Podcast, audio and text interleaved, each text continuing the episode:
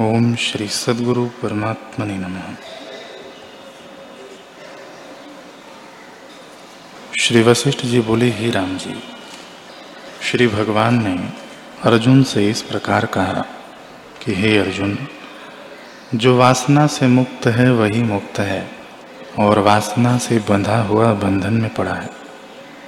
यदि सब शास्त्रों का वित्ता भी हो, और सर्व धर्मों से पूर्ण हो तो भी यदि वासना से मुक्त नहीं हुआ तो बंधन में बंधा ही है। जैसे पिंजड़े में पक्षी बंध जाता है, वैसे ही वह वासना से बंधा हुआ है।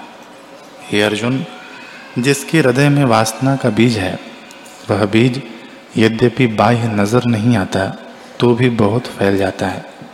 जैसे वट का बीज फैल जाता है, वैसे ही वह वासना फैल जाएगी। जिस पुरुष ने आत्मचिंतन का अभ्यास किया है और उससे ज्ञान रूपी अग्नि उपजाकर वासना के बीज को जलाया है, उसको फिर संसार भ्रम नहीं होता।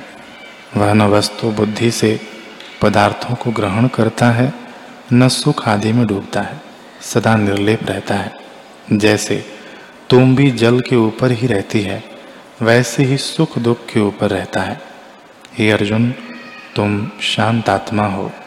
तुम्हारा भ्रम अब दूर हुआ और तुम आत्मपद को प्राप्त हुए हो।